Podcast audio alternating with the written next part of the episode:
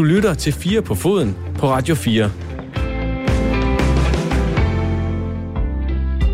Spanske medier er ikke kendt for at holde igen, når de får færden af krise i øh, en af landets stolte fodboldinstitutioner. Og artiklerne har været mange, og de har været hårde den seneste tid.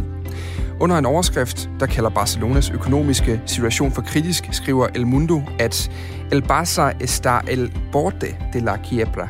Barça er på randen af konkurs. Storklubben Barcelona, FC Barcelona, en af spillets allerstørste, er i krise. Gælden er vokset til kæmpe summer. Resultaterne udebliver. Folkestemningen omkring klubben der har henrykket stort set alle andre fodboldelskere end fans af Real Madrid, er ved at blive negativ, og den står i et øh, ledelsesmæssigt limbo, efter den tidligere bestyrelse trak sig i efteråret, og valget er den næste 1. til marts. Senest kunne hele verden måbe over de faktiske tal i den utilpassede superstjerne Lionel Messis kontrakt med klubben. 555 millioner euro godt og vel, eller cirka 4,5 milliarder danske kroner, har han tjent på den aftale med Barcelona, der slutter til sommer, og som måske bliver hans sidste. Havde det været en almindelig virksomhed, så ville kreditorerne være aggressive, de ansatte ville være nervøse, og fremtidsudsigterne ville være sorte. Men det her, det er FC Barcelona. Det er mere end en virksomhed. Ja, det er jo mere end en klub, sågar, som de siger dernede.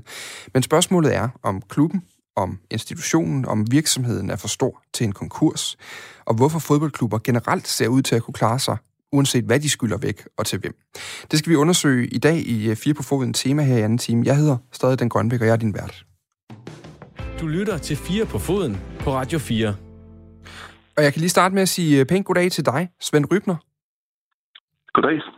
Du er historiker, med, øh, du er fodboldhistoriker, med øh, jeg kan sige, også et øh, delspeciale inden for det spanske samfund, hvor du blandt andet har specialiseret dig i den spanske borgerkrig og sådan nutidens spanske samfund.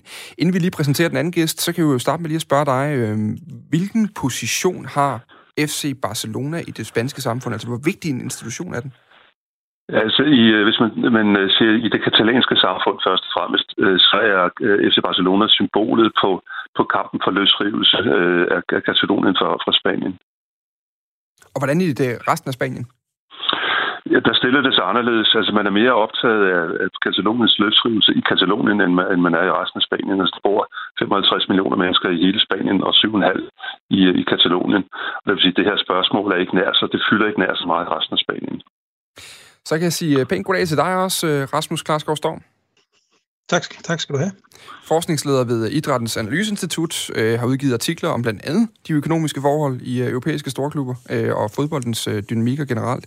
Et emne, du er også ved, og i hvert fald noget af det, du er ved at skrive en bog om på nuværende tidspunkt også. Hvor stor en, en økonomisk faktor er FC Barcelona, hvis vi kigger på sådan europæisk fodbold? Og men der er jo ikke nogen tvivl om, at det er en af de, de helt store spillere, absolut ikke. Altså, øhm, øh, den symbolske betydning er jo på øh, lige så højt niveau. Altså, det var også det, vi fik at vide her. Det ved at vi vender tilbage til, altså når vi skal diskutere de her spørgsmål om, hvorfor er det, at, øh, at man kan være økonomisk øh, tæt på konkurs uden rigtigt at gøre det. Det er, jo, det er jo et fænomen, som også kendetegner andre europæiske klubber. Men der er, altså, det, det siger sig selv, at Barcelona er et, Øh, Øh, økonomisk, sportsligt øh, et af de, de allerstørste øh, sådan internationale navne i, i europæisk fodbold, og jo selvfølgelig også øh, omsætningsmæssigt. Jeg skal huske at sige til dig, kære lytter, hvis du sidder derude og ikke er fodboldfan, og tænker, åh oh, nej, en hel time om en klub, som skylder mange penge væk. Det, jeg kan ikke forestille mig noget, jeg mindre vil høre på vej med bilen. Så kan jeg sige, at FC Barcelona heldigvis handler om så meget mere end øh, fodbold, men også handler om ganske almindelig sund fornuft, fordi det er et af de der steder i fodbolden, hvor den øh, transcenderer sporten, men hvor det simpelthen bare bliver over ens øh, fatteevne, hvordan en fodboldklub, en virksomhed, en institution kan øh, bryde med normale normer, vi tænker i vores samfund, i det her tilfælde i forhold til at skylde penge væk, og alligevel leve i bedste velgående ovenikøbet, betale sine ansatte milliarder for at udføre deres job. Så lyt med, øh, og hvis du har spørgsmål undervejs, så tror jeg, at de her her vil være øh, ganske villige til at forsøge at svare i hvert fald. Skriv dem ind til os på 1424, det er nummeret, og start sms'en med R4, så lander den lige her hos mig i indbakken. Den her udsendelse, den kommer til at handle primært om økonomien i Barcelona, om pengene kan sætte en, hvad kan man sige, en totalstopper for det katalanske fodboldlokomotiv, der godt nok har haft lidt øh, motorproblemer rent sportsligt over de øh, seneste år. Vi starter lige et helt andet sted end mine to gæster igennem hele timen her, fordi Jesper Jørgensen, han er COO og partner i konsulenthuset Deloitte. De udgiver hver eneste år en rapport, der hedder Money League, Det er en øh, rapport, hvor de finkæmmer de største klubbers økonomi og rangerer dem efter, hvor rige de egentlig er. Og øh, min kollega Niklas Grodein talte tidligere dag med Jesper Jørgensen, og han startede egentlig med at spørge ham om, hvad status er rent økonomisk i FC Barcelona og så lige over det, det. Problemet er, at øh, det at have gæld er jo ikke forbudt. Øh, jeg plejer gerne at sammenligne det med, at øh, hvis vi har købt vores hus eller lejlighed, så det kan godt være, at jeg har, har nogle penge, og har en formue selv, men jeg har jo også været ikke kredit, jeg låner nogle penge. Det er jo så fint nok, og sådan driver man jo en virksomhed. Så, så, så der vil være gæld i alle virksomheder. Det, der er selvfølgelig udfordrende, det kan man betale den gæld af. Øh, tjener man penge nok til at betale den gæld af, Øh, og det er jo der, hvor, hvor Barcelona er udfordret lige nu, kan man sige. Øh, det, der presser dem lige nu, det er jo nok, det er jo mere, at omsætningen de, de kommer ud med et, et underskud en gang til. Så jeg kan ikke anse, at, at det, de kommer til at sætte sig ned, det er at sige, hvordan kan vi få lavet nogle aftaler med vores kredit, øh, bank, øh, banker osv., øh, således at vi får udskudt betalingen af, af, af de afdrag, vi skal betale nu, så de får lidt luft i, kan man sige, likviditeten. Hvis, hvis jeg sad og var bank, så vil jeg sige Barcelona, COVID-19 holder op en dag, og så bliver Barcelona, som Barcelona har været, så det vil jeg have det øh, fredfyldt med og, og, og, og give den, øh, skub den, øh, kan man sige, skub de betalinger og dermed med at give klubben den luft i trøjen. Øh, det, det er der, hvor jeg tror, det vil ende. Og mange af problemerne for Barcelona, de handler om timing, lyder det for Jesper Jørgensen. De er nemlig blevet ramt af corona på det aller værst tænkelige tidspunkt.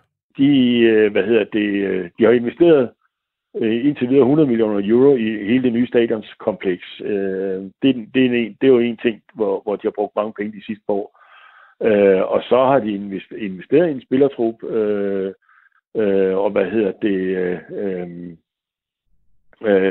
og, og, og, når du så, øh, hvad hedder det, bliver ramt øh, to år i træk af corona, øh, og, og mangler så mange af de indtægter, så øh, er de ligesom alle andre klubber ude i tårnet rent økonomisk. Øh, så så, så øh, de, har jo ikke, de har jo ikke noget ryg, rygstå at stå øh, med, fordi der er ingen indkapital tilbage i Barcelona lige nu. Og inden vi sådan rigtig kan komme i gang, så skal vi også lige forbi ham der, øh, Lionel Messi, fordi lige nu, der er statusen, han nu taler om gæld, Jesper Jørgensen, så taler vi astronomiske beløber. Øh, ifølge øh, øh, Mundo, El Mundo, som er en spansk avis, der, øh, der skylder øh, klubben lige nu 1,173 million, milliarder euro væk. Det svarer til godt og vel øh, 8,7 milliarder danske euro, de på nuværende, eller øh, øh, danske kroner, at de på nuværende tidspunkt øh, skylder ud. Derudaf, så er der altså en relativt stor sum, som skal betales inden så længe. At man vurderer, at det, der hedder 266 millioner euro, altså skal betales inden sommer. Det betyder, at man skal ud og finde nogle midler. Noget af det, vi så talte med Jesper Jørgensen om, det var, om man egentlig kunne bruge øh, Messi, den her kæmpe stjernes løn, og eventuelt spillersalg til at løse problemerne. Fordi det, der er kommet frem, det er jo, at Lionel Messi tjener flere milliarder over den her fireårige kontrakt. Og det er altså et tal, der fik den erfarne sportsøkonom Jesper Jørgensen til at spære øjnene op, da han så det. Ja, ja, ja. Det må jeg indrømme, det var jeg. Øh, og jeg, jeg kan stadigvæk dårligt forstå øh, tallet, fordi hvis øh, jeg ser på, hvad lønudgifterne så, øh, så er hans lønbudget øh, øh, ja, en femtedel af, i hvert fald mindst en femtedel af hele Barcelonas lønbudget. Så det, det lyder voldsomt, men det er jo formentlig rigtigt. Det lyder meget, men øh, ja, en gammel kan man jo ikke blive helt overrasket, kan man ikke blive helt overrasket over, hvad prøver der foregår i nogle af de der øh, øh, klubber, og ser, når det gælder de allerbedste spillere. Nej, selvfølgelig, men, men øh, hvad kan man sige, øhm, en, af, en af de, øh, nu, nu er der jo snart præsidentvalg her i, her i marts, skal de finde en ny præsident, og en af de præsidentkandidater, der var, han ved at sige, at, at øh, hvis Messi skal blive der, og hvis det skal være godt for Barcelona, så skal, så skal hans så skal han sige ja tak til, til et paycut. Øhm, altså, er det bare løsningen, eller er det, altså, hvor meget vil det hjælpe på, øh, på Barcelonas øh, problemer? Vil det, vil det kunne klare sig fint nok med, hvis Messi siger, okay, fint, jeg tager det her paycut for, øh, for, for den næste stykke tid, indtil corona er overstået, eller, eller er det... Altså det, jeg, jeg tror, at alle spillerne øh, kommer til at gå, altså, øh, øh, altså de, dybest set kan de jo ikke betale øh, deres lønninger. Øh, øh, øh på et eller andet tidspunkt er der jo simpelthen ikke penge i kassen til at betale lønninger for. Øh, Øh, så, så hvad hedder det, enten kommer spillerne i hvert fald til at sige, at vi giver afkald på at få al vores løn nu, så må vi få, vi få en senere, eller et, et reelt afkald, hvor de aldrig ser løn igen. Øh, og, og, hvad hedder det, øh, altså Mette kan jo sådan set dybest set bare sætte sig ned og sige, at jeg har en kontrakt, I skal bare have bare betalt. Øh, men, øh, og hvad hedder det, og så øh, må klubben jo løse det. Øh, øh, hvor så må sige. Øh, så, så, så det er jo, ja, det er jo, om han, hvad han vil være med til løsning, øh, det, er jo, det er jo godt nok svært at svare på, men det er altså, det er da let gevaldigt, at, at han kunne tage et, et, et, et, et, et lønreduktion. Det er det er der ingen tvivl om, som øh, Jesper Jørgensen altså siger i det her klip. Vi kan lige øh, kort lige rise op. Altså, øh, det er ikke nemt at skrue ned for udgifterne i klubben. Det har vist sig, at 74 procent af udgifterne øh, i klubben pt. går til lønninger. Det vil sige, at vi er ude i sådan nogle fyringsrunder, vi medier, vi elsker at skrive om, når det handler om Vestas eller alle mulige andre. Og der er vi altså oppe i en fyringsrunde af en lidt anden kaliber, hvis det skulle være det, der blev øh, løsningen. Hvor milliard, Messis milliarder her altså blot er en, en del af posten. Derudover, så som hvis man er i tvivl om, lige vil høre lidt om transfersystemet i fodbold, så kan man høre den første time af dagens udsendelse fordi øh, der fortalte øh, igen Michael Stensgaard, at det altså i øjeblikket er enormt vanskeligt at afhænde spillere i det her coronamarked, fordi hele markedet fattes penge, og det betyder altså, at Barcelonas meget dyre fodboldspillere ikke nødvendigvis er det samme værd, som de gav for dem i sin tid. Rasmus Storm, nu er vi tilbage øh, hos dig. Du var lidt inde ja, på det i ja. din intro-bemærkning, at du sagde, at det er jo ikke på den måde enormt usædvanligt, at europæiske superklubber har, har gæld. Altså, hvor store problemer er Barcelona i, hvis man skal sætte det i perspektiv? Jamen, det er fuldstændig korrekt. Altså, det er jo et helt almindeligt fænomen, det her med, at øh, europæiske fodboldklubber har økonomiske problemer. Det, det er jo blandt andet også en af årsagerne til, at øh, UEFA øh, på et tidspunkt gik ind og begyndte at lave det her Financial Fair Play-program, som de fleste jo nok kender af de mennesker, der lytter til det her. Øhm, og det er jo, altså, hvis vi også paralleliserer det ned til danske forhold, så er det på ingen måde usædvanligt, at øh, danske fodboldklubber i, på, på højeste navler øh, en eller flere gange har været tæt på absolut økonomisk kollaps. Så det her med at køre, og det er også det, som Jesper Jørgensen udmærket siger her på kanten af teknisk insolvens, det, det er fuldstændig normalt, nærmest, med nogle få undtagelser selvfølgelig. Det er ikke for at sige, at der ikke også er fodboldklubber, der kører sådan godt øh, og, og good governance-agtigt øh, økonomisk set, men, men det er i hvert fald på ingen måde usædvanligt, at den her slags ting sker. Det, der selvfølgelig er usædvanligt lige nu, det er jo, at man står over for det, man ville kalde et exo, meget kraftigt eksogent chok til økonomien, altså til samfundsøkonomien generelt, og det er jo over hele verden. Og det, det, det, det er så et, et, et window, kan man sige, eller en særlig situation, hvor der så kan ske noget andet. Men, og det er jo så det, vi, jeg ved, vi skal snakke om i dag, vi har jo forberedt os lidt, det er jo, sker det eller sker det ikke? Altså kommer Barcelona for eksempel, eller andre store europæiske fodboldklubber, som er i økonomiske vanskeligheder, vil de, vil de faktisk ende der? Det er jo det, der er spørgsmålet.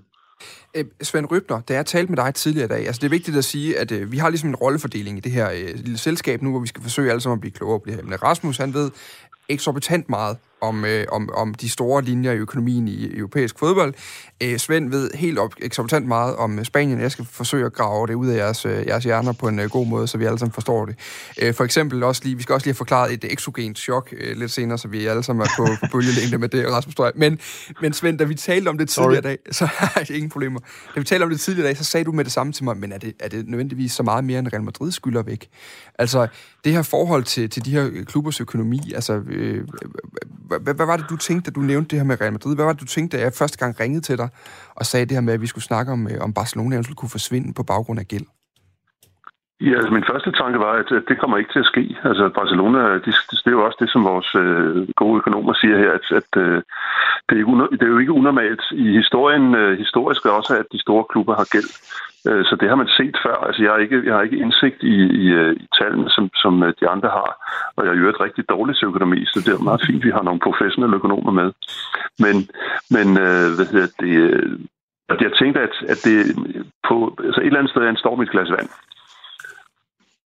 Og, og hvordan, fordi, hvordan, hvordan ser man på det i Spanien? Fordi, fordi det er jo netop altså det er jo, det er jo nogle klubber, Real Madrid og Barcelona, som i mange år har gjort sig øh, enormt dygtige til at hente spillere på toppen af deres karriere. Det er enormt dyre transfers. Øh, man har talt om, om, øh, om de her giganter, der skulle ind i Real Madrid blandt andet også. Altså, øh, øh hvad er forholdet til det? Ja, altså, altså generelt er, er stemningen i Spanien meget dårlig, fordi øh, man har været igennem øh, en, en meget alvorlig økonomisk krise fra 2008-2009 og frem. Og det har kostet øh, samfundet øh, en helt en tabt generation af unge mennesker, som ikke er kommet i arbejde, og som aldrig kommer i arbejde. Øh, og, og, og altså, det er jo ikke kun Barcelona, der præsterer dårligt, det er også Real Madrid, der præsterer dårligt. Og spansk fodbold generelt er, er altså, der er kvaliteten dalende.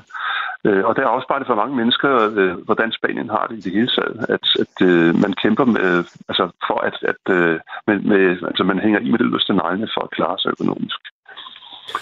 Rasmus, for lige rundt af. Vi kan lige starte med at sige, et eksogen chok. Jeg kan tror godt, jeg kan forklare det. Det gav jo mening, mm. det du sagde. Men, men hvad hedder det? Det er jo, at det er jo coronaen, der ligesom er kommet ind og påvirket udefra. Altså en eller anden form mm. for, øh, for, for præmis, som klubberne ikke skulle håndtere, øh, eller ikke vidste, de skulle håndtere, i hvert fald i de regnskabsår, vi snakker om øh, lige nu. Men, ja. men når vi nu taler om, at, at, at det kan være svært at forstå nogle gange, hvordan de kan bevæge sig på den her grænse af reelt ikke at have Øh, altså det, man taler jo reelt set om i Barcelonas tilfælde, grund til, at jeg laver det her. For normalt vil jeg ikke himle over, at der var gæld i en klub, men her der taler man jo om, jamen det er ikke sikkert, at de kan betale løn lige om lidt. Det er ikke sikkert, at de har likvide mm. midler til at kunne investere. Det er ikke sikkert, at de kan fortsætte det her storstilede stadionprojekt, man har investeret i. Altså, øh, øh hvor, hvordan kan det lade sig gøre? med de her klubber? Jamen, det kan det jo, fordi at, at, at, at Barcelona netop lige præcis er den her kæmpe, det her kæmpe store symbolske, øh, hvad skal vi sige, identitetsmæssige øh, fænomen, som jo, øh, og det var også det, vi fik at vide i starten, ikke? altså et symbol for, og, og, og jo også helt generelt, altså et symbol for katalansk løsrivelse for eksempel, det er jo en, en, en altså institutionalist, altså en, et fænomen, som er så vigtigt for et, for et region, for et lokalområde, du kunne tage andre typer fodboldklubber, som også ville være det, så at, at hvad skal vi kalde det, almindelige økonomiske mekanismer sættes ud af spil. Altså det vi normalt vil sige, det giver ikke, altså, det, det er forunderligt at se, at øh, en, en branche, som på en eller anden måde jo er underlagt almindelig, eller som i hvert fald agerer udadtil, eller ser ud som om at agere på et, det vil vi kalde almindelig økonomisk marked, eller under almindelig økonomisk, øh, hvad skal man sige, forhold, alligevel øh, kan blive ved med at køre på en måde, som vi vil sige, jamen her er, øh, hvad skal vi sige, linket mellem øh, balance, skråstreg, profit og overlevelse brudt. Altså det er sådan set ligegyldigt, om den her virksomhed tjener penge eller ej, den vil stadigvæk overleve. Det er det, der er det interessante, og det, der bevæger mig hen i retning af at sige det her med, her har vi at gøre med nogle erhvervsvirksomheder eller fænomener, øh, som jeg plejer også at sige, at, at fodbolden er en følelsernes økonomi. Det er her, hvor øh, der er nogle andre ting, der er så vigtigt, som gør, som gør og holder den her virksomhed oven vande, på trods af, at man ud fra almindelig, hvis det havde været noget andet, hvis det havde været en anonym stor virksomhed, så var det sandsynligt, at den var gået konkurs. Det sker ikke, fordi der er vilje, og det kan være for alle mulige typer aktører, private sponsorer, fans, øh, lo- øh, lokale myndigheder, alle mulige aktører, som normalt ville agere på en anden måde. Man gør det anderledes i forhold til det, det her fænomen, vi nu snakker om, Barcelona, eller en anden stor virksomhed, eller en anden stor fodboldklub. Øh, fordi altså, symbolværdien af den er så kraftig, og den er så vigtig som identitetsmarkør for det her område, at det kommer ikke til at ske. Og det er jo det, der er, det er, det, der er enormt fascinerende, også ved generelt europæisk fodbold, også dansk fodbold for eksempel. Der må man også sige nogle gange, jamen overlevelsesraten eller overlevelsesmulighederne for de her typer institutioner og øh, virksomheder, hvad vi vælger at kalde dem, den er utrolig høj. Øh, det er også derfor, at man kan kalde det lidt en storm i et glas vand, for det kommer ikke til at ske. Og pressen, den, øh, den øh, ja, det, formentlig kommer det ikke til at ske, man kan selvfølgelig aldrig vide det. Vi har jo nogle eksempler, det ved jeg, vi kommer tilbage på senere, hvor det faktisk er gået galt. Ikke? Men, men normalt så kommer der jo altid en eller anden redningsaktion i gang, som så gør, at på trods af, at det, skulle, det nærmest var utænkeligt, hvis man kiggede, betragtede det ud fra almindelige, hvad skal vi sige, driftsøkonomiske, med almindelige driftsøkonomiske briller, så vil det være svært at, at se, hvordan man kommer ud af det her. Mm. Men, men det sker lige. Svend Rybner, jeg kan godt tænke mig, at vi lige rundet den her blog af med. Nu var vi lidt inde på før, hvad, hvad, hvad FC Barcelona er jo, øh, hvordan det er blevet et, et ikon og måske symbolet på den katalanske løsrivelseskamp. Men, men sådan generelt i, øh, i, i Spanien, vi har de her, øh, Real Madrid og Barcelona er de helt store. Så har vi øh, en, en, en ny, kan man sige, megaklub i Atletico Madrid, som for alvor øh, har slået sig fast de sidste 10 år. Hvad, hvad betyder de her fodboldinstitutioner for spanierne? Altså, hvor vigtig er fodbolden? Ja, altså det er jo øh, lokalt er det jo øh, betyder det jo alt. Og man skal sige, at nu, når, når vi begynder med det lokale, så stammer det fra en tid, da fodbolden, øh, moderne fodbold opstod det omkring øh, i slutningen af 1800-tallet, begyndelsen af 1900-tallet. Og der var infrastrukturen ikke til, at man kunne rejse rundt i hele landet. Det vil sige, at, at øh, der spillede man mod, mod øh, de klubber, som lå i, i, i den nærmeste omegn. Og derfor er at de her lokalopgør, som man snakker om, de går meget langt tilbage. Og, og det, det vil gå også i Sevilla for eksempel, øh, kampen mellem Betis og Sevilla er, er kæmpestor. Øh, også, den er også nationalt stor. Øh, og, og i Baskerlandet mellem Sociedad og, og Atletic Klub er også kæmpestor. Så det findes, øh, det der er nyt, øh, jeg skulle sige anderledes i forhold mellem Real Madrid og Barcelona, det er, det er jo, at, at øh, det er en kamp mellem centralmagten og, og det lokale, øh, lokalstyret ude i, i Katalonien. Mm. Men man har jo også, i Barcelona har man jo også en, en gammel rivalisering mellem FC Barcelona, som blev stiftet i 1899, og et år efter, så, så stiftede nogle, øh, nogle spanier øh, klubben Espanyol i, i, i Barcelona, og det opgør, og, og det var ikke tilfældigt, at den klub kom til at hedde Espanyol. Det var for at betone det spanske, hvor man i FC Barcelona meget tidligt knyttede sig til, til den nationale strømning og, og det lokale. Øh, så, men, men kampen mellem øh, Real Madrid og FC Barcelona er jo kæmpestor, også fordi at det, det, det er de to klubber, jo, som, som de er jo til sammen meget større end de andre til sammen. Ikke? Mm. Øh, både, både kvalitetsmæssigt, pengemæssigt og interessemæssigt i hele verden. Køber du den her, nu altså ikke køber den, men, men Rasmus var inde på det her med, at, at det simpelthen som et, det er også en identitetsmarkør, der er så vigtig, at den faktisk bryder med normale normer for, hvad, hvad der kan lade sig gøre. Hvor vigtig er identitetsmarkøren øh, Barcelona? Ja, den, er, den kan man slet ikke øh, overvurdere. Øh, men jeg vil sige, at, at øh, der er heller ikke nogen i Madrid, som er interesseret i, at Barcelona går ned.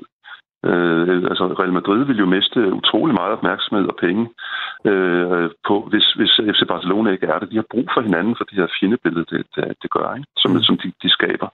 Men i, øh, i Barcelona er det øh, FC Barcelona er meget specielt, fordi at klubben meget tidligt i sin eksistens knyttede sig til, til selv, selvstyrebevægelsen først, og så senere til selvstændighedsbevægelsen. Og så blev det jo krydret med at øh, Franco, altså det højorienterede styre, vandt øh, den spanske borgerkrig fra 1936 til 39, som, som blandt andet opstod, øh, fordi at, at øh, højrefløjen ville bevare Spanien samlet, ville undgå, at de forskellige regioner løsrev sig. Og det vil sige, at Franco-regimet slog meget hårdt ned på, på det katalanske øh, fra, fra 1939 frem til han, hans stod i, i 75. Men fra, fra 1919, øh, kan man sige, der er, der er FC Barcelona en erklæret øh, del af selvstændighedsbevægelsen. Der underskriver klubben sammen med resten af alt, hvad der var af, af foreninger, øh, klubber, øh, kulturelle sammenslutninger osv. De, der underskriver alle de her øh, øh, en, en, en, øh, et krav til centralstyret om øh, selvstyret i Katalonien. Mm. De eneste, som ikke skriver under på det, det er Espanyol, fodboldklubben Espanyol. Øh, og, og fra det tidspunkt af, der har man en meget, meget skarp øh, rivalisering mellem de to klubber, og en, og en, og en meget politisk ladet, et, øh, et politisk ladet opgør mellem de to klubber. Og så i, i løbet af 20'erne, så bliver infrastrukturen øh, god nok til, at man kan rejse rundt i de store europæiske lande og spille udkampe og nå hjem igen øh, inden for en rimelig tid. Øh, og så bliver det også muligt at møde Real Madrid regelmæssigt, og så overtager Real Madrid den rolle. Øh, også fordi man i, i, i Spanien i, i perioder havde nogle højreorienterede styre, som nogle nationalistiske styre, som ville gøre meget for at forhindre øh, Katalonien løsrelser. Mm. Så har vi faktisk fået et spørgsmål her, Rasmus øh, Storm, som jeg tror, vi lige runder første del af, af programmet af med her nu, fordi der er, det er Ivan, der skriver ind til os, Øh, hej, jeg mente, der var loft på, hvor meget en klub må skylde. Hvordan kan Barcelona så skylde så, øh, så ekstremt mange milliarder væk? Og der er vi nok mere at tale i fodboldens egne regler for, for økonomi og sådan nogle ting. Altså mm. det vi også nogle gange taler om financial ja. fair play. Altså, er der et godt svar på det? Ja, men altså, jeg må indrømme, jeg kan ikke huske detaljerne i UEFA's Financial Fair Play-program, det skal jeg slå efter. men, men, øh, men, det, men du har ret, det er jo princippet om, at hvis man deltager i de europæiske turneringer, skal man holde sig inden for nogle, nogle øh, hvad skal vi kalde det, øh, finansielle regler. Problemstillingen omkring alle de her typer øh, finansielle reguleringsmekanismer, det har også været kritikken, og det var der allerede fra starten af, af Financial Fair Play, det er, vil UEFA det har der været eksempler på. Der er eksempler på, at UEFA faktisk sanktionerer og også slår ned på klubber. Men vil man gøre det konkret i, i de tilfælde, hvor det er over for de store klubber, som jo har stor international magt, også i det der, man skal man sige, UEFA jo også hele fodbold, den institutionelle setup omkring fodbolden er jo også enormt politisk. Altså, der er jo store økonomiske interesser og også politiske interesser involveret i det. Vil man, vil man hugge hårdt ned på en stor og vigtig aktør? Det er det, der er spørgsmålet. Så uanfægtet om nogle af de her klubber øh, der er nogen, der har lidt mere plads og albuerum til den slags ting end andre. Så kan du også sige, har man en reel interesse, når det kommer til stykket, i mm. at fælde en stor aktør? Ja, det, det er så der, den er. ikke. Og det er jo det, vi sidder og diskuterer her. Jeg synes, det er interessant at høre jo, at det, det er jo et glimrende historisk view der, øh, vi får, ikke? At, at hvad er det, der faktisk gør, at den her organisation eller klub er så... Øh, ja, det er jo, det er jo en, en historie lang øh, hvad skal man sige, øh, legering, der bliver lagt på den her klub, mm. på alle lederkanter. Du lytter til Radio 4. Og du lytter faktisk mere specifikt til fire på foden øh, tema her, altså anden time, hvor vi i dag fokuserer dybt ind på, hvordan FC Barcelona, den her store klub i øh, blåt og rødt, som har henrykket os øh, alle, hvis man bare har en lille kærlighed for fodbold over de sidste øh, mange år, hvordan de dog kan være øh, så øh, dybt nede i en gæld, som altså lige nu er over 8,5 milliard danske kroner, og altså i en klub, hvor man øh, mildest talt ikke laver øh, plusser i regnskabsårene i øjeblikket. Og i min research til det her program, der er jeg gentagende gange stødt på, at forskellige kilder simpelthen ikke kunne forestille sig, at en konkurs overhovedet nogensinde kunne blive aktuel for Barcelona. De er for store til at knække, at øh, det stort set lyt øh, identisk, uanset hvem jeg har talt med. Men der sker jo det med giganter en gang imellem, at de snubler eller falder. Og det seneste eksempel skal vi til Skotland for at finde. I 2012, der bliver den ene halvdel af det skotske fodboldduopol, kan man kalde det, Glasgow Rangers, tvangsnedrykket til den fjerde bedste række efter en konkurs. I skal nu møde den øh, danske professor på Birkbeck University i London, Claus Nielsen, der har brugt en del tid på at undersøge op, og særligt nedturen for Glasgow Rangers FC. Det er jo en af de mest succesfulde klubber i, i verden. Altså hvis man, hvis man måler på titler, så er de nummer to. De har 114 titler, med, hvis man tager øh, den skotske liga og, og, og pokalturnering, og der er kun en egyptisk klub, der har mere end dem på verdensplan. Så det er, og de har, det, den, er, den startede i 1872, øh, så det er en af de ældste klubber. Og det, der er interessant her, det er så, at, øh, at de to klubber, de er ikke kun forskellige, to forskellige fodboldklubber. Det, det er skillelinjer i det skotske samfund, som, som, øh, som er meget markant det her. Det er, den ene er religiøs. Rangers er, har opslutning fra protestanter og Celtic fra, fra katolikker.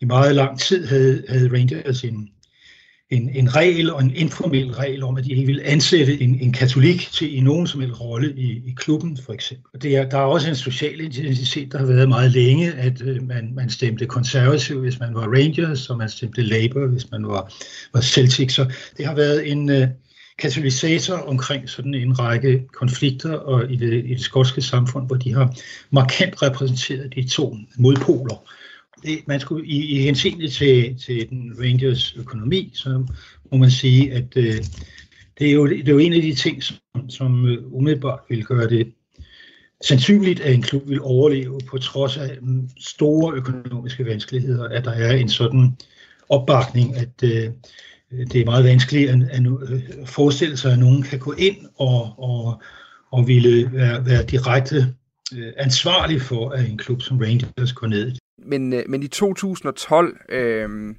der, der går det så alligevel galt, og jeg sidder faktisk her med en, øh, en artikel fra den, den britiske avis uh, The Guardian. Det er en uh, skribent, der hedder Graham Spears, der i 2015 har skrevet historien om, om Rangers, hvor han skriver, It was once said that there were three main pillars of Scottish public life. The Church of Scotland, the unique Scottish legal system, and Rangers Football Club. Så vidt jeg ved, så er kirken i Skotland stadig kørende, og det er øh, øh, lovsystemet også, men øh, Rangers øh, rammer altså en administration, som man kalder det, i 2012. Kan du prøve at beskrive, hvad er det, der sker i, i 2012 for, for Rangers Football Club? Ja, man skal gå lidt længere tilbage for at forstå, hvad der, hvad der skete. At, øh, at Rangers i de sidste, øh, fra tiden, fra slutningen af 80'erne og frem, øh, havde år for år et, et kolonormt underskud og de opbyggede gæld år for år. Der, og, og, og det kan man sige, det er der mange, der, der har ansvarlig for øh, primært nok. Den, den ejer klubben hed øh, David Morey i, i, i største del af perioden, men, men, øh, men og, og, og man kan sige, at logikken var at øh, betale øh, meget, meget store summer til, til store stjerner fra udlandet, Øh, en af dem, det var Brian Laudrup på det der tidspunkt, Paul Gascoigne var, var en anden, som, og ideen var, at øh, øh, sådan, øh, at, at, få succes, ikke bare øh, lokalt, ikke, ikke bare nationalt i ligaen, hvor de jo øh, altid har været den mest succesfulde klub, men også på europæisk plan nu løfte klubben op til, til at kunne være konkurrencedygtig blandt de allerbedste. Og det var en langsigtet strategi, og man kan sige, det lykkedes slet ikke. Altså, der var ingen, øh, stig, ingen, ingen forbedring af resultaterne, som øh, for de store skotske klubber har været Øh, gradvist faldende over, over tid. Men konsekvensen det var altså over, en, over to 10 år, så blev opbygget en fantastisk gæld. Altså der er forskellige opgørelser af det, men den var, den var oppe på en, en del over en, øh, en, en, en milliard danske kroner på det tidspunkt der i, i, i 2010 og 11. Og der begynder det så at ske noget. Skattevæsenet har ikke indkrævet gælden. Øh, de har haft nogle bankforbindelser, som har været ualmindeligt generøse. Øh, der har været Bank of Scotland, der har været en personlig forbindelse mellem deres chairman og chairman for Rangers, og, og under den finansielle krise, så gik den her Bank of Scotland jo, jo ned og, og blev opkøbt af, af, af, af Lloyds Bank, øh, som så øh, ophørte med den her øh, generøse øh, långivning. Den daværende ejer solgte det til en anden øh, skotsk rigmand, der hed Craig White. Han solgte det for et pund. Øh, den nye ejer der havde, havde lovet sig at betale gælden til Lloyds Bank tilbage og, og investere i klubben. Og det, det skete bare ikke. Det gik, gik helt galt her. Men, men resultatet af det her, det var, at, øh, at der blev ikke nogen rekonstruktion. Det blev, gik konkurs. Og, og det, der så skete, var, at konkursboet så solgte Øh, rettighederne til navnet Rangers til en, en, en, et andet firma. Der var en hel masse øh, øh, konflikter omkring det, hvem der ville købe det osv. Og, og det firma har så videreført navnet Rangers og klubben Rangers i en, en anden firmaform. Men den her nye konstruktion, de, de søgte om at så få Rangers plads i den skotske Premier League, og det blev så afvist.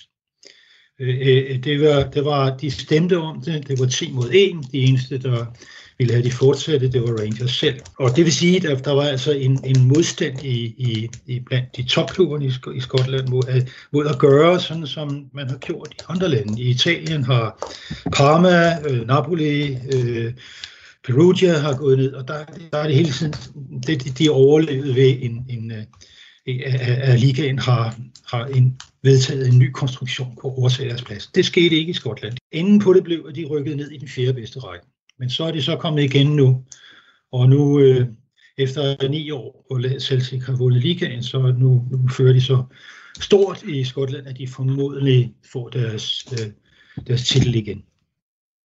Så lød ordene altså her fra øh, Claus Nielsen, altså som sagt øh, dansk professor med fortid på RUK, blandt andet øh, nu på Birkbeck Universitetet i London, som altså fortæller os historien om, om nedturen for Glasgow Rangers FC.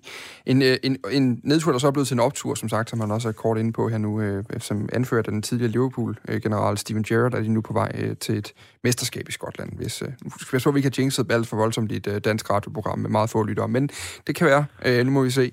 Hvad hedder det? Men Rasmus, der er nogle ting i det her, Rasmus Storm, som jeg synes er interessante at kigge på, fordi mm. der er jo, uanset hvor meget man ligesom snakker om den her legering, der er på Barcelona FC, eller på FC Barcelona, det ikke kan lade sig gøre osv., så, så har vi her at gøre med en klub, der overinvesterer i en overrække, opbygger en gigantisk gæld, og pludselig er der så nogle udefrakommende faktorer i form af et øh, bank, øh, noget ejerskab af en bank, der skifter osv., og så bliver tæppet trukket væk under øh, den her klub.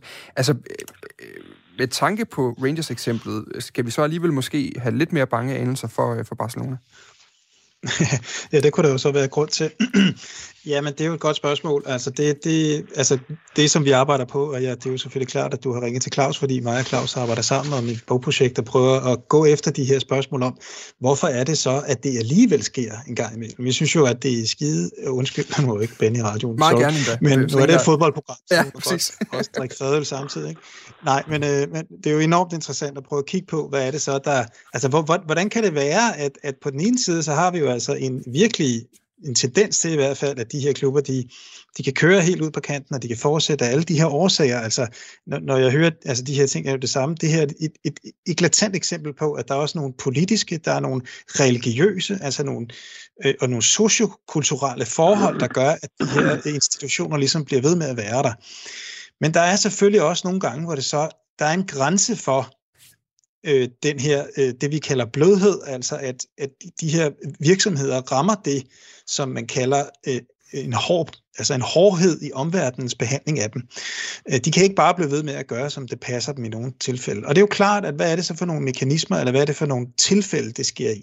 Nogle gange kan det være forholdsvis tilfældigt, men det er jo også klart, og det har vi også set nogle andre eksempler, for eksempel hvis vi går hjem til øh, i, i dansk håndbold, som også er professionaliseret, men også i fodbold. Hvis vi tager eksemplet fra GOG for eksempel, som også gik konkurs, øh, øh, den danske håndboldklub, Jamen, det, det, det er jo typisk, øh, i nogle henseender i hvert fald, fordi at en samfundsøkonomisk krise, hvis vi nu tager det, eller finanskrisen for den sags skyld, eller corona, som vi står i her, og det er jo så her, at, at alarmklokken kan ringe en lille smule, så er der jo også grænser for, hvad omverdenen, altså de aktører, der normalt vil understøtte sådan en type virksomhed her, hvad de kan gøre.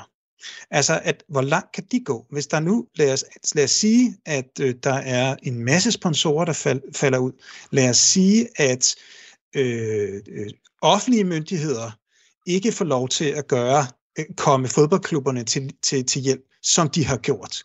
Lad os sige, at bankerne øh, faktisk strammer op i en, i en kritisk situation, fordi de også er under tilsyn, eller også, der er også opmærksomhed på deres ageren. Lad os sige, at flere af de her ting falder sammen. Jamen, så har du det her, den her situation, hvor selv en too big to fail virksomhed, klub, organisation, kommer i en situation, hvor, hvor det stopper, eller mm. hvor tilliden fra omverdenen simpelthen er væk. Altså at man ikke kan se en løsning på det. Eller, eller at der så er nogle andre forhold, der, der stopper det. Man kunne godt have forestillet sig, at der var blevet stemt for, at man skulle fortsætte her. Øh, det, der, der er så nogle andre kræfter, der træder ind. Så selvfølgelig kan det ske. Det er usandsynligt. Formentlig også i Barcelonas tilfælde. Utrolig usandsynligt. Men det kan selvfølgelig ske. Mm. Øh, og det har vi jo så også set. Og det er det, blandt andet det, vi, udover vi prøver at afdække, det her med, øh, vi kalder det teoretisk bløde budgetrestriktioner. Jeg skal nok lade være med at komme ind på en lang teoretisk udredning. Dejligt, dejligt begreb, vi har bare, der. Ja, det, det, det, det er jo simpelthen bare det her med, at hvis man er en normal erhvervsvirksomhed, når man kan forklare det meget kort, det er jo simpelthen, at der lever man altså under en hård budgetrestriktion. Det vil sige, hvis du ikke sørger for at få, få et vist overskud, eller i hvert fald være i balance, så kan du ikke geninvestere noget som helst i virksomheden. På et eller andet tidspunkt, så går du altså konkurs, hvis du ikke, hvis du ikke tjener penge. Mm. Og der er heller ikke nogen, der gider investere i dig, fordi du ikke tjener penge. Så er du væk, ikke? Hvis, hvis omverdens betingelserne er bløde, og man bliver ved med at få, få hjælpepakker i gåsøjne, og man bliver ved med at få, få støtte, jamen så kan man blive ved under nogle betingelser, og det indarbejdes også i den måde, som virksomheden agerer på, det vil sige den management, man gør, så man forventer også at blive reddet. Mm. Det vil sige, at, at man kører måske til grænsen, og man køber de eksorbitante spillere til de eksorbitante lønninger, fordi man forventer, at får vi ikke det, de sportsresultater, vi skal have på kort sigt, eller vi mister nogle penge fra nogle andre, jamen så vil der komme nogen og redde os. Det er lige meget, men der kan selvfølgelig opstå en situation, hvor det der lige meget ikke er lige meget mere. Og så kan, så kan det ske. Og det kan være øh, uforudsigelige forhold. Mm. Men det er også klart, at en generelt samfundsmæssig krise, som vi står i med corona, som rammer alle, alle brancher over en kamp, der, der vil sandsynligheden for, at det kan ske, øges. Jeg siger ikke, det sker, men det, den kan øges. Det kan jo godt klippes, uh, klippes hårdt, det der uh, Rasmus Storm, hvis den Nej, det skal jeg nok lade være med. Uh, det handler jo selvfølgelig om, at, at, at, og det er også det, der ligesom er tesen bag det her program, at normalt vil man ikke lave et program, fordi en klub har masse gæld, men her der er der nogle faktorer, der gør, at det giver mening i hvert fald øh, som minimum diskutere om, hvad der skal til for, at vi har den perfekte storm, der vælter en gigant. Øh, Svend Rybner, det der også skal til, vi hører Rangers-eksemplet her, det er noget af det, jeg synes var rigtig interessant, øh, som Claus Nielsen også, jeg har et meget langt interview med ham, der er klippet ned til det her, og, og, og vil ønske, at jeg kunne have tid til at spille det hele, men, men noget han siger, det er, det er jo eksterne faktorer, det er en, en bank, der i mange år har haft et venskabeligt forhold med bestyrelsesformanden i Rangers, og derved måske har været lige rigeligt eftergivende i forhold til den øh, gæld og de afdrag, der skulle komme. Det er øh, virksomheder, det er endda skattevæsenet, som ligger man skal forstå, i, i Storbritannien, der ligger det i London, og derfor så er det ikke det store problem for dem at køre en sag mod Rangers, fordi de ikke ligger så tæt på. Altså, der er nogle eksterne faktorer, der ligesom gør, altså, som, som er med til at hive i guldtæppet øh, under Glasgow Rangers der. Hvis man kigger på den offentlige støtte til fodboldklubberne i Spanien, så her kender vi jo alle sammen de her historier om, øh, om et, et træningsanlæg, Real Madrid har, de sælger for øh, meget dyre penge til, tilbage til, til i hvert fald en eller anden offentlig myndighed. Øh, Barcelona har også øh, været inde omkring noget, om man har fået ulovlig støtte af, af, af styret osv. Altså, i Spanien, øh, nu var du inde på, at der var en krise før også. Altså, hvor stor er øh, muligheden for eftergivenhed fra de her forskellige både myndigheder og, og omverdenen generelt? Altså, hvor meget tålmodighed har man? Ja, så øhm, det er jo interessant, øh, den her netop det øh, frem. Altså, øh, hvad, hvad, er, hvad har man rent faktisk mulighed? Altså, økonomien er meget hårdt den for i Spanien generelt. Man kan sige, at historisk har viljen til at hjælpe de store klubber altid været der. Og det gælder i særdeleshed Real Madrid og, og FC Barcelona, som da, da, da de byggede, øh, FC Barcelona skulle bygge deres nuværende stadion Camp Nou, som de så er i gang med at udvide, øh, der en, en del af finansieringen øh, af, af købet af det, det nye område, hvor man skulle lægge stadion, det var, at man skulle sælge det gamle stadion. Og der var prisen ikke ret høj, fordi at der var en klausul om, at man ikke måtte bygge øh, boliger. Øh, det gik bystyret ind og ændrede øh, et pennestrøg. Det var under Franco. Øh, og, og så øh, steg øh, ejendomsværdien øh, dramatisk, og så var det sådan en af, en af grundene til, at FC Barcelona kunne sætte spaden i jorden og bygge det nye stadion. Så viljen har altid været der, og, og, og nævnt selv det, Real Madrid's træningsanlæg. Altså, man kan kunne lave øh, en hel serie programmer om øh, de fordele, de store klubber har fået. Men hvis du, at, at man øh, ikke har øh, mulighederne, så kan man sige, så, så er der også en drejebog for det. Altså hvis FC Barcelona skulle lukke, så har man også, kan man øh, med det samme øh, hive offerhistorien frem om, at øh, det er, øh, nu er det London skattevæsen, men så er det myndigheden i Madrid, eller hvem det nu måtte være, eller bankerne, der, der sidder i Madrid, som uh, trækker tæppet væk, væk under uh, FC Barcelona, fordi at, uh, og, og det passer ind i en historie om, at selvom det er en af verdens største og rigeste, uh, rigeste kan vi så ikke sige, men en af de største fodboldklubber i verden, så har man en, en fortælling i klubben om, at man er offer for, at Real Madrid altid har alle fordelene. Franco hjalp uh, Real Madrid, og så har det været hele uh, historisk. Uh, og det vil sige, så, så, vil, så, vil den, så vil sådan et fald også passe godt ind i, i en katalansk fortælling. Øh, og så, så er det jo tvivlsomt, om, eller så er det meget svært at tro, at, at FC Barcelona ikke vil genopstå, ligesom Rangers har gjort det i Skotland. Øh, men, men det kan man også bruge, så på den måde kan man sige, øh, så på banen vil det være en katastrofe, men det vil passe rigtig godt ind i nogle andre sammenhænge. Så, så var der faktisk også noget, jeg glemte at få spurgt om før i den første del, men noget af det, der jo er i, øh, i det, de nævner også nu, hvis man skal ind og ud og lave en anden form for... Altså, der er en masse kortfristet gæld i Barcelona, som jo skal formodentlig i hvert fald restruktureres, hvis ikke det skal, eller omstruktureres, hvis ikke det kan betales øh, her til sommer. Det var de her 200, godt 260 millioner euro, som jo også er et vanvittigt beløb, selvom øh, fodboldverdens fodboldverdenens økonomi jo er uh, stukket afsted til himmels for noget tid siden. Altså, men Svend Rybner, lad os nu sige, at de gik ud og solgte Lionel Messi, eller lå ham gå. Er, jeg ved, du har nogle, nogle paralleller til, da Cristiano Ronaldo forsvandt fra Real Madrid. Altså, er det allerede der et stort nok knæk for institutionen og for kulturen? Ja, det vil være fatalt for, for FC Barcelona, hvis, hvis Messi forsvinder. Han er jo øh, øh, en af verdens bedste spillere nogensinde, øh, og, og, og han har jo tegnet øh, den sportslige del af FC Barcelona øh, i, i, i flere år nu. Han er vokset op i klubben, han blev hentet til landet øh, og, og gået på La Masia, altså akademi, og, og vokset op og, og har været en del af flere øh, store generationer af spillere, øh, fra, helt fra Ronaldinho til, til Xavi og Iniesta. Så, så det vil være et, et umisteligt tip. Øhm, men altså, Messi er jo troløs, fordi da han, øh, så man kan, det er ikke utænkeligt, at han, øh, han kunne finde på at, at lade sig sælge, fordi at da der i øh, 2018 og 17-18 var, var øh, ved det, rav i den i Katalonien om nogle afstemninger, ulovlige afstemninger om styr, eller selvstændighed. Der, fik, der, der var med i øh, ved at forhandle en ny kontrakt, og der fik han indføjet en, en klausul om, at hvis øh, Katalonien blev selvstændig, sådan at FC Barcelona ikke kunne spille i den spanske liga, og dermed ikke i Champions League, så kunne Messi forlade klubben øh, øjeblikkeligt. Øh. Så øh, altså, vi, vi må se, hvad der sker. Det vil være et, et kæmpe slag, øh, også for, for, for klubbens mm. øh, tilhængende selvforståelse, hvis han vælger at vende dem ryggen. Og det, det er også svært at forestille sig, at han, han rent øh, altså menneskeligt vil, vil kunne tåle det, øh, fordi han, der vil falde brand ned over ham. Ikke? Og lige om lidt, der går vi videre ud af den tangent, der hedder, at vi prøver at forestille os, hvad der ville ske i et, øh, jeg kan forstå, mere eller mindre fantasiscenarie, hvor Barcelona kunne gå konkurs, fordi det kommer selvfølgelig ikke til at ske. Men, men det går vi videre ud af lige om lidt, øh, og prøver at kigge lidt på nogle fremtidsscenarier. Øh, men inden vi skal slutte den her blok af, altså omkring det her too big to fail-fænomen, vi har talt lidt om Glasgow Rangers, som var en gigant, der faldt, øh, på trods af deres kulturelle betydning i Skotland, nok i hvert fald godt kan sammenlignes med Barcelonas øh, betydning i Spanien.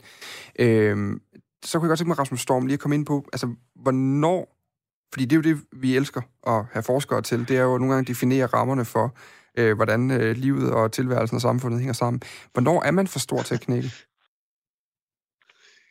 Øh, ja, det er jo et godt spørgsmål. Altså, hvor, jamen det er man jo i de her situationer, vi har snakket om her, jo med undtagelse af, at, at, at selv de største, altså der var jo også under finanskrisen, selv de største øh, bankhuse og, hvad hedder det, øh, øh, hvad hedder det, pengeinstitutter, havde man jo heller ikke. Altså det var også, øh, hvad skal man sige, øh, utænkeligt i, i bund og grund, ikke? Altså, øh, og, og, og det vil jeg også sige, det er det jo også med Barcelona eller Real Madrid for den sags skyld, ikke? at det er så vigtige samfundsinstitutioner, at de på en eller anden måde netop, netop er det.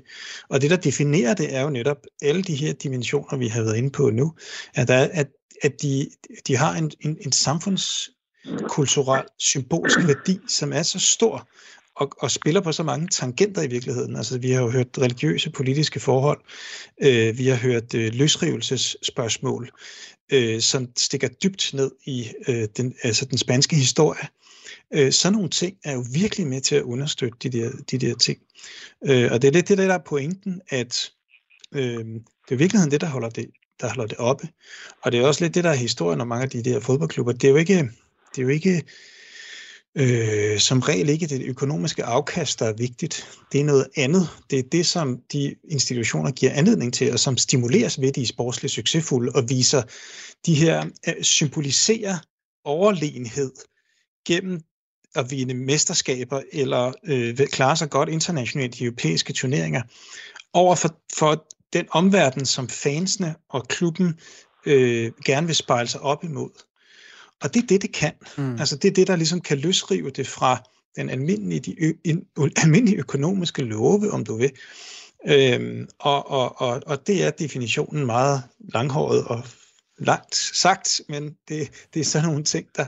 Og men, men så er det jo også klart, at der kan jo godt... At vi kan op, forestille os usandsynlige ting, og håber, de aldrig sker, men de sker jo under nogle betingelser engang imellem. Og det var det, som, som var tilfældet for eksempel i, i Rangers der, ikke? Øhm, eller som har været tilfældet i nogle andre, også danske klubber.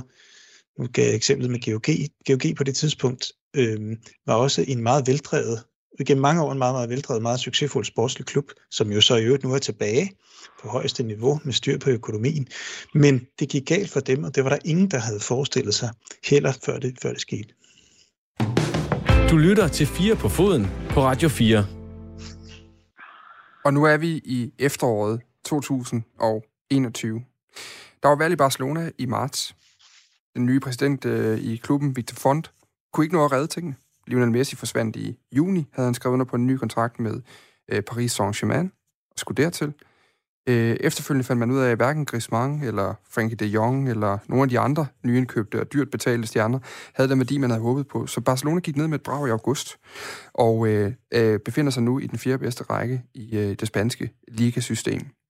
Man er i gang med at genopbygge klubben med talenter fra La Masia, et øh, akademi, der er, øh, ja, det er blevet øh, aldeles underprioriteret de sidste mange år. Det har opført sig lidt som sådan en, vil sige, sådan en øh, ja, omsorgsvigtet teenager. Og man er nu i gang med at finde ud af, hvad der egentlig kan bruges derfra for at få klubben op igen. De store stjerner er forsvundet, deres klausuler øh, viser sig at være gode nok, og de blev hentet for småpenge til andre klubber, primært for at komme af med deres løn. Svend Rybner, hvad har det betydet for øh, spansk fodbold på nuværende tidspunkt, at FC Barcelona er væk fra toppen? Ja, altså så, øh, hvis vi går ind i det her tankeeksperiment, så er spansk fodbold jo en skygge af sig selv. Øh, men øh, man, har, øh, man har ikke en, en, øh, en rivalisering, der kan holde øh, interessen for ligaen øh, i, øh, der kan holde den i live. Øh, Real Madrid øh, de, de slås så øh, nu med, med Atletico Madrid, som har konsolideret deres øh, stilling i spansk fodbold. Øh, men, men en lokal rivalisering i Madrid har ikke national interesse. Der, det kan ikke fange medierne, og det vil sige, at den, den udvikling i forhold til dalende sportskvalitet, talenter, der, der, der rejser til udlandet, øh, den fortsætter, og det vil sige, at, at spansk fodbold er inde i en, en negativ spiral. Hvad har det betydet i det spanske samfund, som jo har været præget af, af spændinger i forhold til Katalonien? Ja, det har pustet til, øh, til ilden, altså det har pustet til, til Katalonien, altså til øh, separatisternes øh, fortælling om, at de, at de kan ikke blive i Spanien, fordi de bliver ikke retfærdigt behandlet. Man har Real Madrid skylder penge væk, Barcelona skylder penge væk, men det, det er kun Barcelona, som, som er blevet fældet. Så så det, vil, det vil være vand på separatisternes mølle. Så lyder det altså fra øh, fodboldhistoriker Svend Rybner omkring øh, de spanske forhold her efter øh, Barcelonas kollaps. Øh, Rasmus Storm, forskningsleder ved Idrættens Analyseinstitut. Hvad har det betydet for, øh, for den europæiske fodboldøkonomi, at Barcelona er forsvundet? Oh, uh, det var da et spørgsmål. Øhm, altså for den europæiske fodbold, eller sådan en struktur? Jamen, altså, jeg vil sige, der vil jo være andre, der vil overtage den trone, i hvert fald på kort sigt. Altså, det er jo, der vil være andre, der er andre steder, andre magt, magtcentrum, som det er jo det, der kan kendetegne europæisk fodbold. Der vil selvfølgelig, der vil være en, en løbende, jeg, nu, og jeg vil ikke sidde og gætte på, hvem det så skulle være, så bliver jeg bare uvenner med nogen jo, men, men, men øh, hvad hedder det, der, der vil jo være andre magtcentrum, som jeg tror, det er jo en rigtig analyse, det er jo en, det er jo spændende, spændende kontrafaktisk, hvis det nu viser sig at være det eksperiment, vi er i gang i her, ikke? at øhm, at der vil være nogle meget, meget men det er, jo også, det er jo interessant, ikke? fordi det er jo nogle meget stærke kræfter, der prøver at genrejse det, som er bygget ind i en, spundet ind i en, i en virkelig øh, kulturel øh, selvfortælling om, hvad der er på spil her politisk. Ikke? Øhm, så, men der vil være andre store europæiske klubber, som vil beneficere af det her. Ikke? Altså man vil jo tiltrække øh, nogle af de øh, stjerner, som, som spillede i Barcelona før, vi har nævnt nogle af dem tidligere, ikke? Øh, og, og så vil der være nogen, der vil begynde at udvikle på det, indtil at øh, Barcelona så måtte rejse sig igen. Så hvad det har betydet, jo, man mister selvfølgelig et, et, et virkelig stort international brand. Øh, og, og, og, og, og der vil, det, det skal man selvfølgelig, øh, hvad skal man sige, komme sig over, ikke? Men, men, men dynamikken og, og, og forholdene i europæisk fodbold er jo så, øh, hvad skal man sige, åbne for omskiftelige ting, at der vil være nogen, der kommer og tager det i stedet. Og så vil magtbalancen selvfølgelig skifte mod nogen. Altså det kunne være mod Premier League for eksempel, eller øh, andre steder. Ikke? Mm. Det er et godt spørgsmål, men øh, ja. ja. Den er også svær. Svend Rybner, hvad skal... Lige, må, ja. må, må, undskyld, jeg vil bare lige indsparke, øh, at, at, at det, øh, noget, der kan undergrave den her uh, fortælling om, om det lokale, det er jo, hvis, hvis de store klubber får held til at lave en europæisk Superliga, og, dermed mm. fjerne de store klubber fra den lokale forankring. Det, det vil svække de her nationale fortællinger. Jeg vil faktisk gerne lige, der er lige ja. en perspektiv, jeg gerne lige have med også, Rasmus Storm, det er, ja. nogle gange kan, øh, kan der jo være noget, øh, nogle gange kan der være noget enormt bekræftende i, at det ikke kan lykkes, de her superklubber, og bare drive lidt på samme måde, som når det ikke lykkes at få den der europæiske Superliga at stå. Når det ikke lykkes øh, x antal klubber og, øh, at undergrave fodbolden endnu en gang for at skaffe ekstra midler til dem selv. Altså, vil der måske ja. være en eller anden form for... Og nu taler jeg jo mere til dig som fodboldfan, altså, eller sådan, altså, lige så meget som jeg taler til dig som forsker. Altså, jeg, jeg, jeg kan ikke... Ja. Mit, på en eller anden måde ville det føles retfærdigt, hvis Barcelona gik konkurs. Mm-hmm. Jamen altså, det er jo det, der... Altså, nu nævnte vi Financial Fair Play-programmet øh, i starten af, af udsendelsen her, og, og det, er jo, det er jo også lidt det, som Financial Fair Play-programmet i bund og grund forsøger at gøre op med. Altså, Financial Fair Play-programmet er min, mit perspektiv en måde at gøre de her omverdens budgetbetingelser hårde. Altså at sige, det duer ikke, det er uretfærdigt, fordi det bliver, det bliver et kapløb med øh, med, og med teknisk insolvent, princippet, øh, klubber, der enten er teknisk insolvent eller på grænsen til at vide, det bliver et kapløb om, at de kan blive ved med på formodet efterbevillinger overinvestere. Og når vi ved, og det ved vi jo, det viser al forskning, der er en meget tæt sammenhæng mellem, hvad man bruger på spillerlønninger, øh, transfer osv., og så det, man vinder på lang sigt, så er det unfair, altså financial unfair, det er jo det, det begrebet øh, betyder, ikke? At, mm. at man kan blive ved med at, hvad skal man sige, spille på Øh, øh, lokal støtte, uden egentlig at hvad skal man sige, optimere sin virksomhed ud fra økonomiske principper, og så dermed holder man egentlig andre storklubber for fadet, som også prøver at gøre det. Og jo mere øh, man, man er villig til at påtage sig risiko, fordi man har en forventning om, at man bliver reddet, jo mere skubber du også til risikovilligheden i andre klubber, fordi det er den eneste måde, de faktisk kan blive konkurrencedygtige på. Og det er det, du siger. Øh, her er der faktisk kunne der være en vis retfærdighed at sige, at hvis man ikke kan finde ud af bare at prøve at balancere sine bøger, der være med at optage for vild gæld, mm. men så nogenlunde løbe rundt, så kunne der godt være en retfærdighed i, at fælden klappede på et tidspunkt. Tusind tak, fordi du kunne øh, være med i dag, Rasmus Klarsgaard Storm. Tak, så tak. Det var, det var spændende. Det var det. Forskningsleder ved Idrættens Analyseinstitut øh, har tidligere udgivet artikler, som øh, hvis man kan finde dem i de her forskellige øh, videnskabelige øh, udgivelsesforer, jamen så, øh, så er de i hvert fald øh, ganske fremragende omkring økonomiske forhold i, i de her øh, europæiske topfodbold. Og omkring det her med de her bløde restriktioner, øh, så meget fik jeg da læst mig øh, frem til også. Øh, og der kommer altså også en bog, som, øh, som vi helt sikkert også kommer til at tale mere om på det her øh, program. Øh, Svend Rybner, du får lov til at få sidste replik, fordi hvad sker der dog med øh, den stakkels radiovært, der i Danmark stod og øh, lavede fremtidsscenariet om Barcelonas øh, øh hvad kan man sige, øh, undergang, når nu de, øh, de der fuldstændig vanvittige fanatiske Barca-fans finder ud af, at det var mig, der stod og kaldte den i første omgang? Jamen, jeg tror ikke, at der sker så meget. De vil, de vil, de vil blive bekræftet i, at alle er imod Barcelona, og så vil de jo glæde sig over, at uh, fodboldklubben Barcelona fortsætter. Og, og selvom man ikke holder med Barcelona, så vil jeg også sige, at som, som fodboldelsker vil det være trist, hvis, uh, hvis klubben forsvandt. Det vil jeg svært at være uenig i. Altså, man skal i hvert fald være øh, meget hardcore madridister, for ikke at, at, at hoppe på den gelej. Fodboldhistoriker Svend Rybner, tusind tak, fordi du kunne være med i programmet også. Selv tak, det var en fornøjelse. Og så skal jeg huske at sige, at der er fire på foden igen om en uge. Øhm, I næste uge, der øh, gør vi det på præcis samme måde, som vi har gjort i dag. I første time kaster jeg mig sammen med en øh, medvært eller en fast gæst over øh, ugens overskrifter, mens jeg i anden time dykker ned i dybden. Hvis du har gode idéer til, hvad vi burde bruge god tid, eller hidkalde kloge mennesker som Svend og Rasmus, for selv at blive klogere på, jamen så skriv en til mig på øh, sporten 4dk Niklas Grodein havde en vigtig rolle i at øh, lave dagens program. Jeg hedder Dan Grønbæk. Nu er der nyheder igen, fordi klokken er blevet 19.